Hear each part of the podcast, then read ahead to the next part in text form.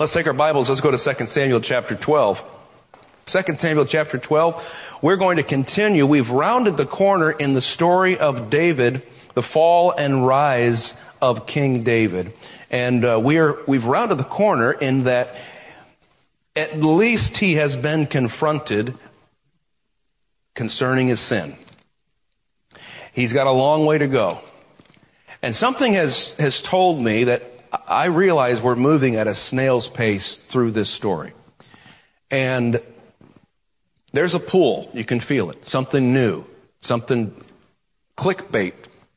Never seen. You know, person drinks a soda and instantly regrets it. You know, things like that.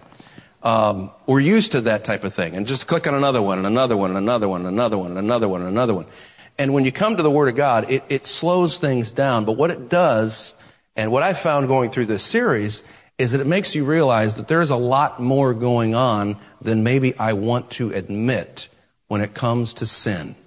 When I am sinning, things are much deeper than I would like to admit. And so slowing this whole process down makes us realize what actually is happening in the heart of the sinner, in the heart of those he sins against, in the heart of those he sins with, and most importantly, the one that the sinner sins against. We've got to recognize how serious it is and grave. We can't be Christians who live like everyone else and we go to heaven. While we're on this earth, Jesus Christ intends to change us, to conform us to his image, and to feel about sin the way he feels about sin. He really wants us to be changed into that. And so that's why, as we go through, I want you to think about your sin. When you sin against God, what does it do? We saw last week in 2 Samuel chapter 12, verse 7, it says, And Nathan said to David, Thou art the man. You can imagine this hammer of truth smashes David in the head. And it's like the, the dam has burst and all the floodwaters of guilt and shame and fear are, are flooding over David's head. And he's falling down, as, as it were, into this canyon of guilt and shame. Have you ever been there before? Notice he says in verse number seven, Thus saith the Lord God of Israel, I anointed thee king over Israel, and I delivered thee out of the hand of Saul, and I gave thee thy master's house, and thy master's wives into thy bosom, and gave thee the house of Israel and of Judah. And if that had been too little, I would moreover have given unto thee such and such things. The first point tonight is this. Our sin is against a good God. A good God. He has been very kind to us. It's the goodness of God that leads us to repentance. Nathan does not begin with David's sin here. He starts with the one that David sinned against. He said, God, this is what God's telling you, David. I anointed you king. I gave you this position. I gave you the gifts that you enjoy. And after all of that and more, I, w- I would have given, I would have given you more. But you sinned against me. Let me, how long would the list be of the things that God has blessed you with in your life? I would be embarrassed if God put pen to paper and said, here's the list. The idea that I could sin against a God that kind have you ever seen a, a marriage in which one spouse was faithful, compassionate, and loving, sacrificial? Not perfect, but obviously invested in the marriage. And the other spouse decided that they didn't care. It's bad enough of the sin of adultery. That's, that sin's bad enough. But it makes it even worse when one side has invested so much how do you think God feels? He's given so much to us, but it's like the Garden of Eden. All of creation is given to Adam, but Adam just wants the one tree that's for, forbidden. And why is it forbidden? because God wants him to be kept from sin and the results of sin. That's why God for, forbade it, not because he didn't love Adam. All the blessings had been given to David, and all he wants is that one woman that he can't have. And we think about all the good things that God has bestowed on our lives, and we reach for that which is only forbidden because it would bring harm in our lives. The sin itself is not the great transgression. It is the person against whom we sin. That's the biggest thing. You know, if we were to disobey the devil, that's not a big deal, right? It would make sense. He's an evil being. And he's real. But he, he doesn't love you. He doesn't care about you. So disobeying him, that you'd be, I mean, you'd be well within your rights. How about this? How about you were in a, in, in a, a prison and you were being tormented by the guards? To rebel against someone like that, it would make sense. Why? They're evil. They want what's, what's terrible and horrible. They, they want to hurt you. Of course, it would be wise to try to get away from all that pain. But, but we're talking about God not the God of your mind, but the God of the Bible, who daily loadeth us with benefits. You know, the biggest problem is recognizing that we are truly sinning against God. If we could get that down, that's why he said the greatest commandment is not, thou shalt not sin. The great commandment is, thou shalt love the Lord thy God with all thy heart and all thy soul and all thy mind. That's the big commandment because if you would love God for who he is, and allow who he is to change who you are, then you, you wouldn't be struggling with this sin. You know what happens though? We just get distracted. We forget. We take him for granted.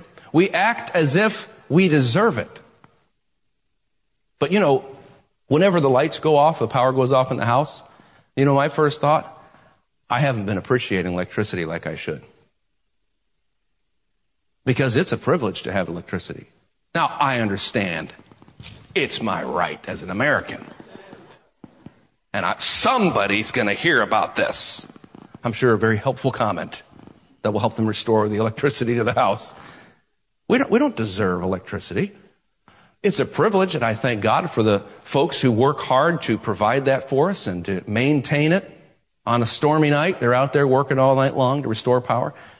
But you know, sometimes we think because it's so good, I deserve it. Because it's so helpful. How could I ever live my life? But hold on a second. We take for granted the very God who is good to us. And we go so far to say, I deserve that God is good to me all the time. Isn't that backwards? Isn't that like a child getting mad at a parent on Christmas morning because in spite of all the gifts that have piled up, there's one gift. That's all I asked for. That's all I really wanted. What do you think it makes a parent feel like? How many times in our lives do we look at the sin in our hearts and, and say, no, no, no, no, okay. Yeah, if you're going to call that sin, then what about what she does? And what about what he, we're not even thinking about how it affects God.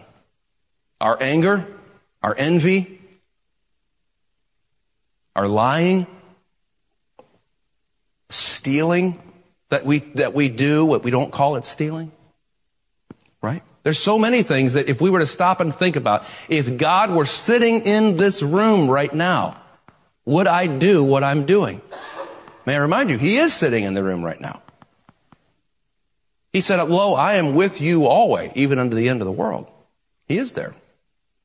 So learning to, to love God will help us, learning to appreciate who God is and realize that God has been good to us will help me to overcome my sin. You say, well, I have had it for so long, there's nothing I can do about it. Well, you can go back and ask yourself, if I were Jesus, would I be struggling with this sin? You say, well, that's not fair. That's not a fair comparison. Hey, he was in all points tempted like as we are, yet without sin. Why? Because he always did those things that pleased his father. So instead of him making the call as to what he wanted to do, he said, Father, I'm going to let you make the call. This is a radical concept that could change your life. Believer, are you hearing me? I want to do what pleases God, not what pleases me. You know what people do? They, they, they, they kind of compartmentalize it and, and believers will say, I want to do what pleases God with my vocation. Like when I come up to make a decision, I don't know what to do, so I want to please God.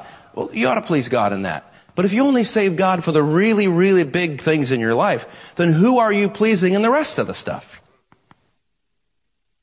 I, I, I, think sometimes the superstition is, I don't want to displease God in this major thing because then my, wife, my life would be miserable.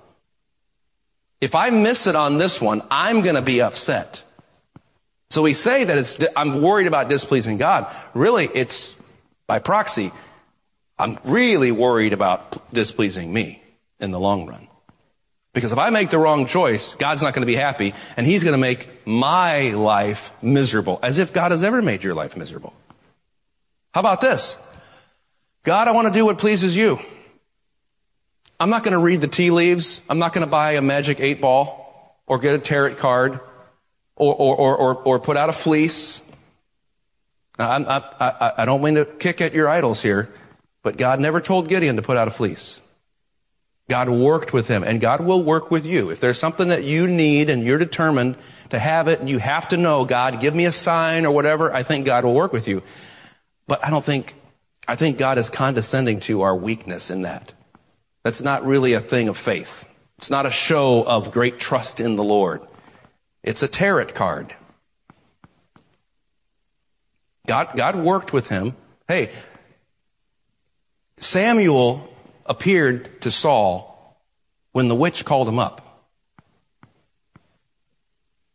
Didn't Samuel come up? The witch at Endor said, Hey, Samuel, can you come and talk to Saul? And what did he, he told Samuel what was going, he told Saul rather, Samuel told Saul what was going to happen, and it did happen. That, that, that doesn't mean it was of God. See, we have to be careful that we don't get too sidetracked in trying to use God's power for our lives. How about this? Lord, I don't know. Just guide me and I'll, I'll, I'll do what you want. And if you don't tell me explicitly, I'm going to take steps and I'm just going to say, Lord, are you okay with this? You okay with this? You okay with this? But you know, it takes a lot more effort.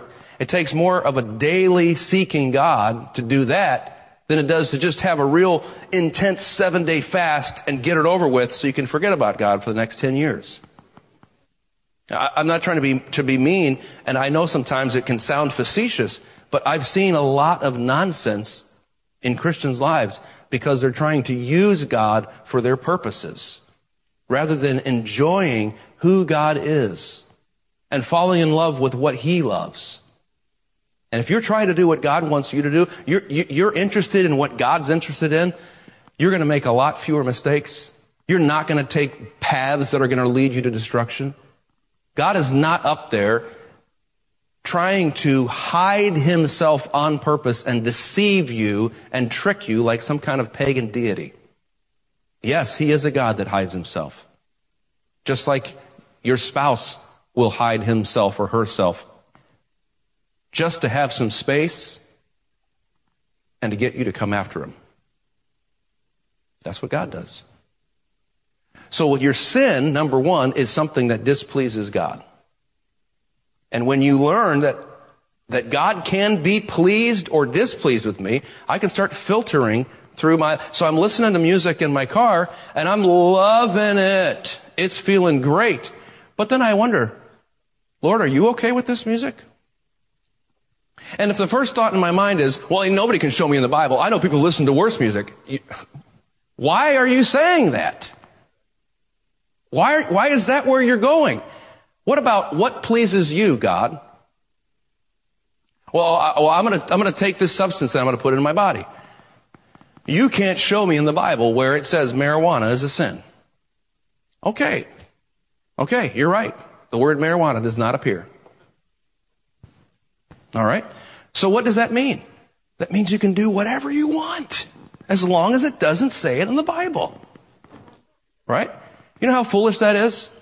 That is a child's way of saying that mom says, clean your room. And you come back and, and, and, and, and she comes back and the room is not clean. And you say, well, I cleaned. And you say, well, you didn't, you didn't put your socks away. Your socks are on the floor. Well, you didn't say, put my socks away. And then you know what mom's going to do? She's going to start speaking very monosyllabically.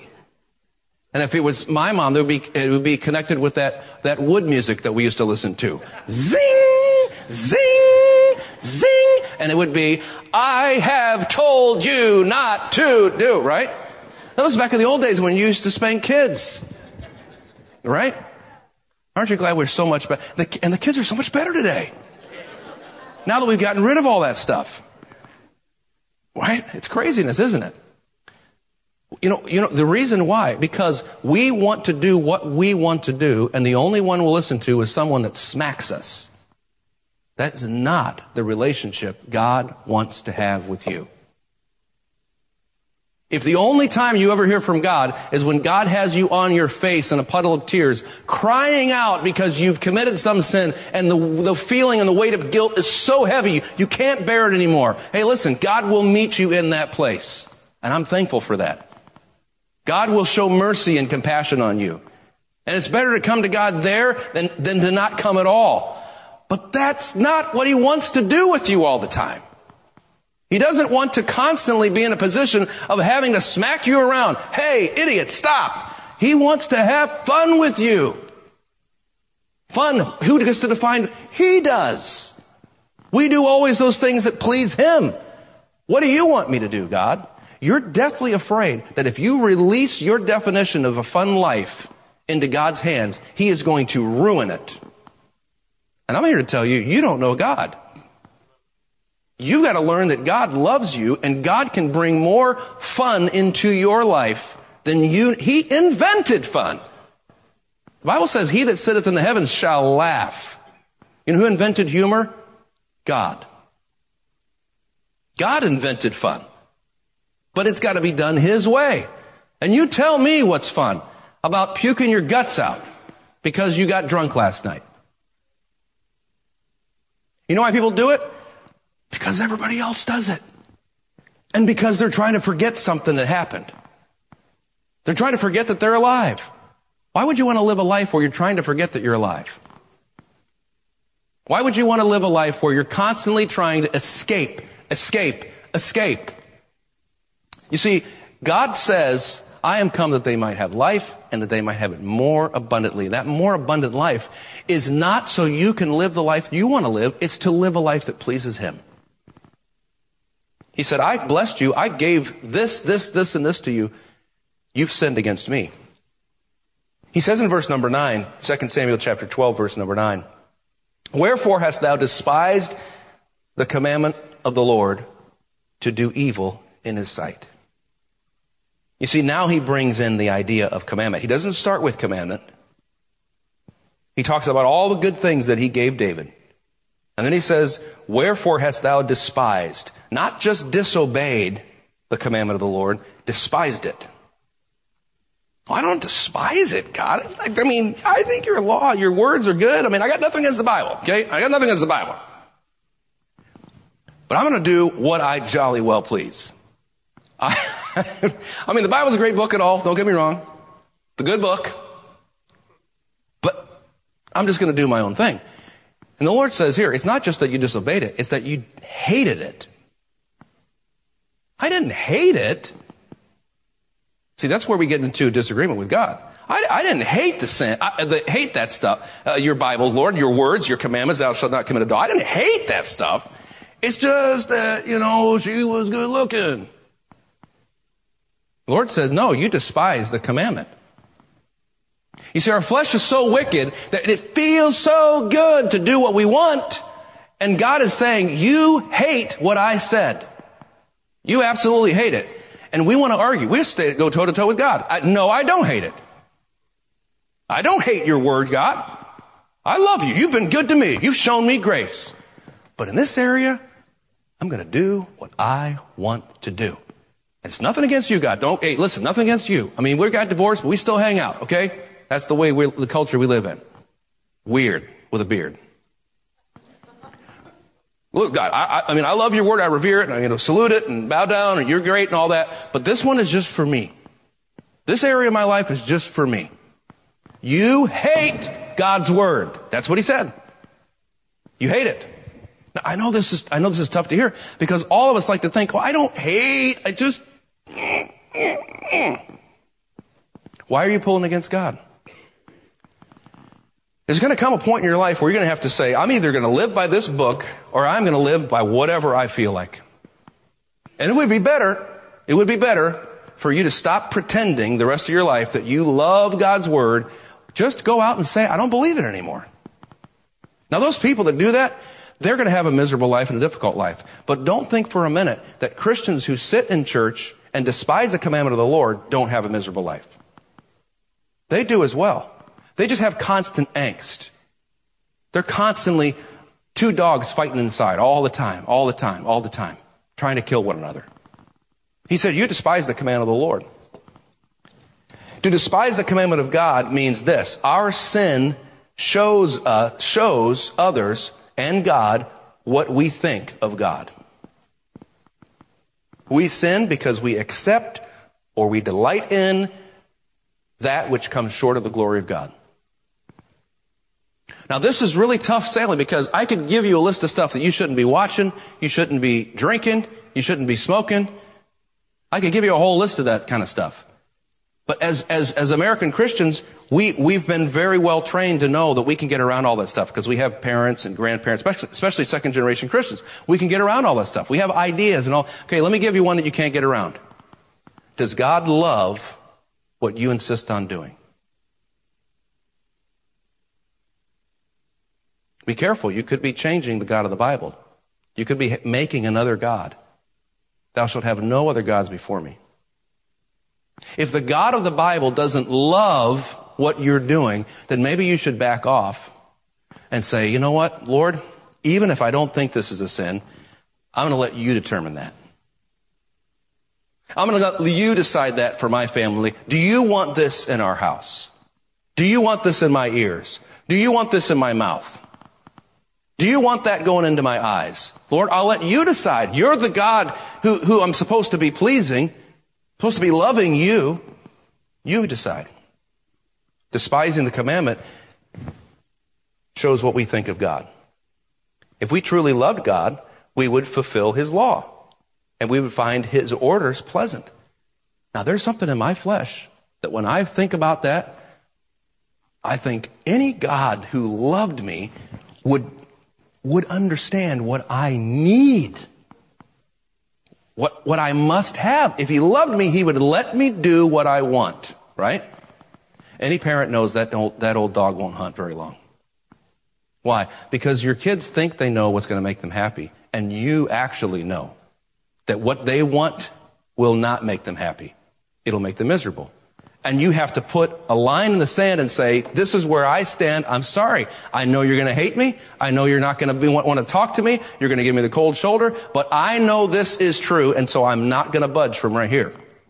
Parents, let me encourage you. You got to stand there.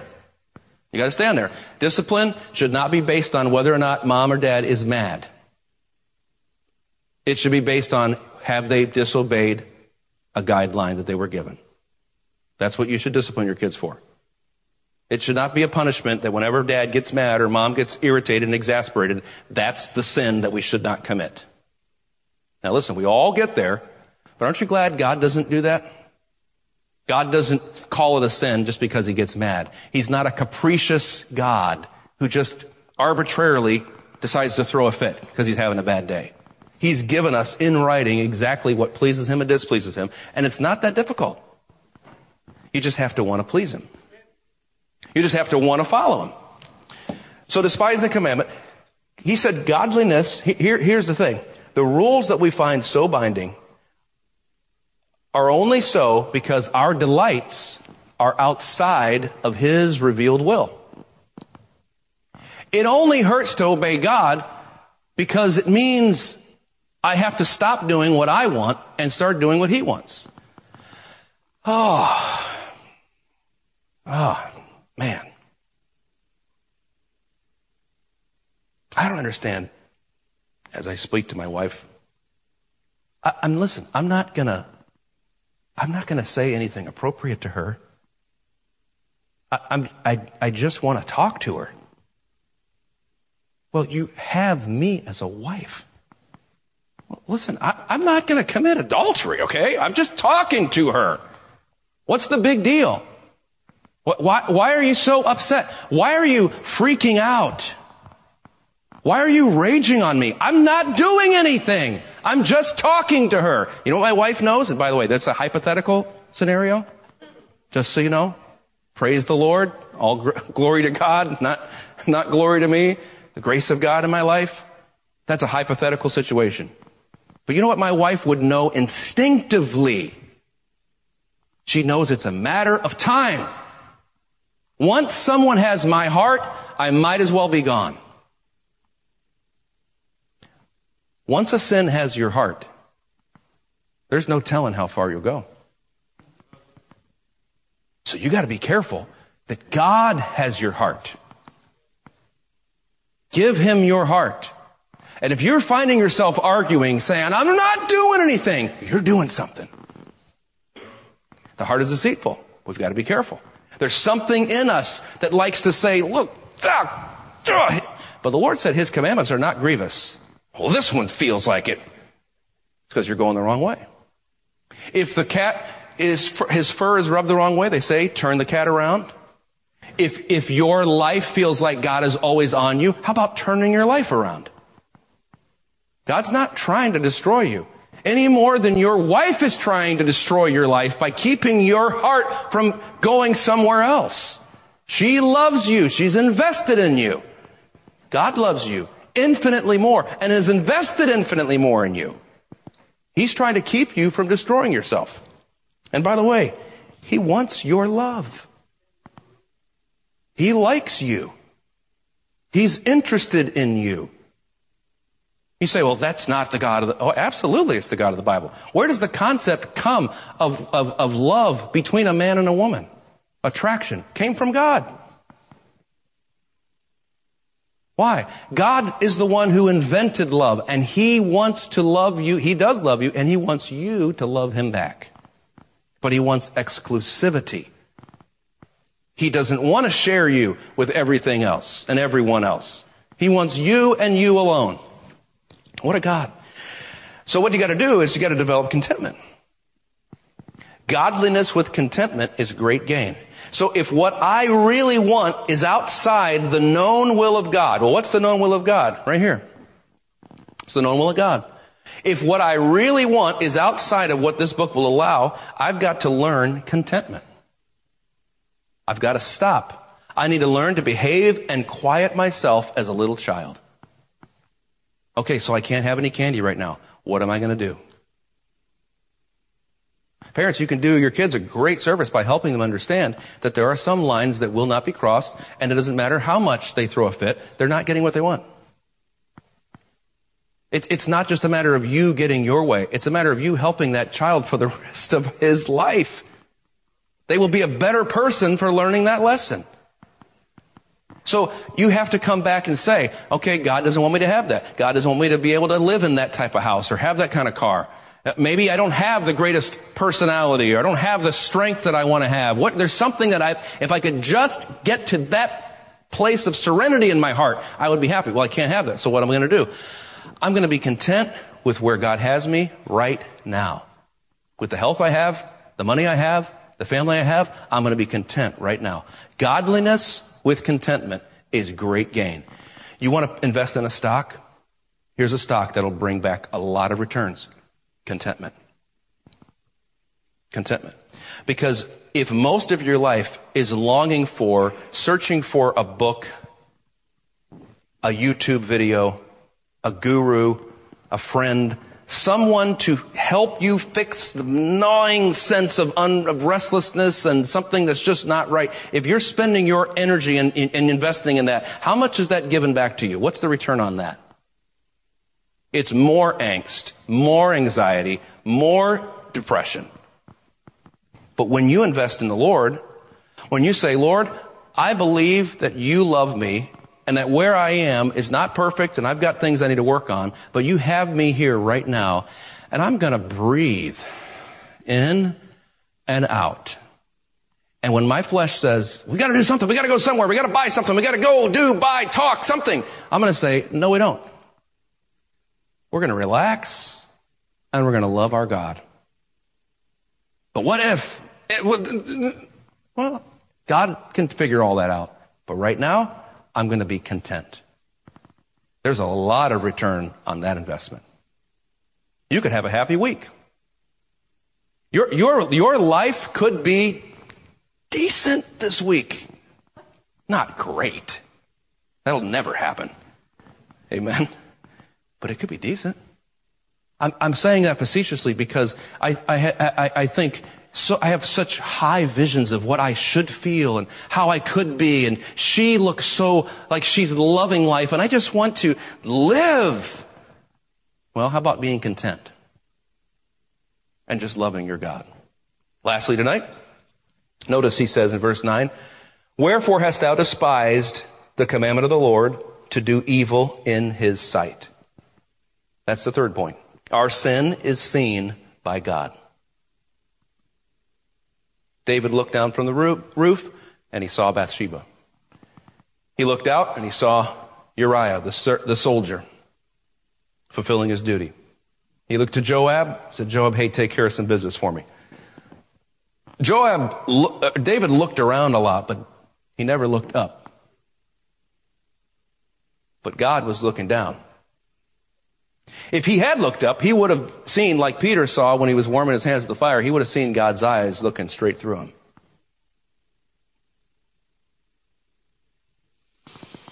Something to keep in mind people talk about as if God lives at church, and I think it's an important place and it's set aside for the worship of God. If you could remember something, maybe this would help you. Whatever sin you're struggling with, it's as if you are doing that sin in this auditorium. With all these people here, but better yet, God Himself here. God sees our sin. Our sin is in His sight.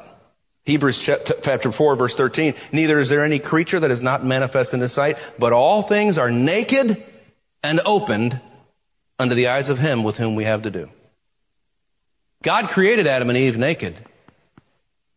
They're the ones that came up with the concept of clothes, and the Lord said those clothes are going to wear away. Let me give you a substitute that's died for your covering.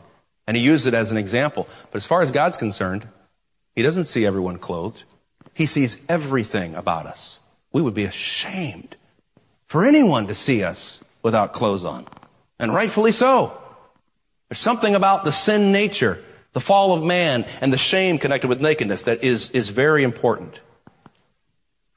But God sees us as we are all of the time.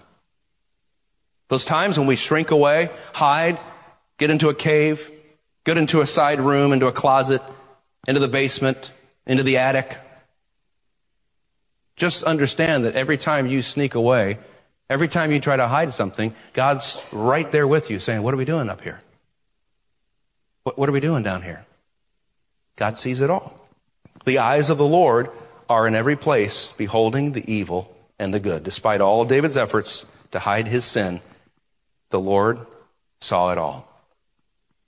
And now it's time for accounting. God knows about the adultery. God knows about the murder. He always did.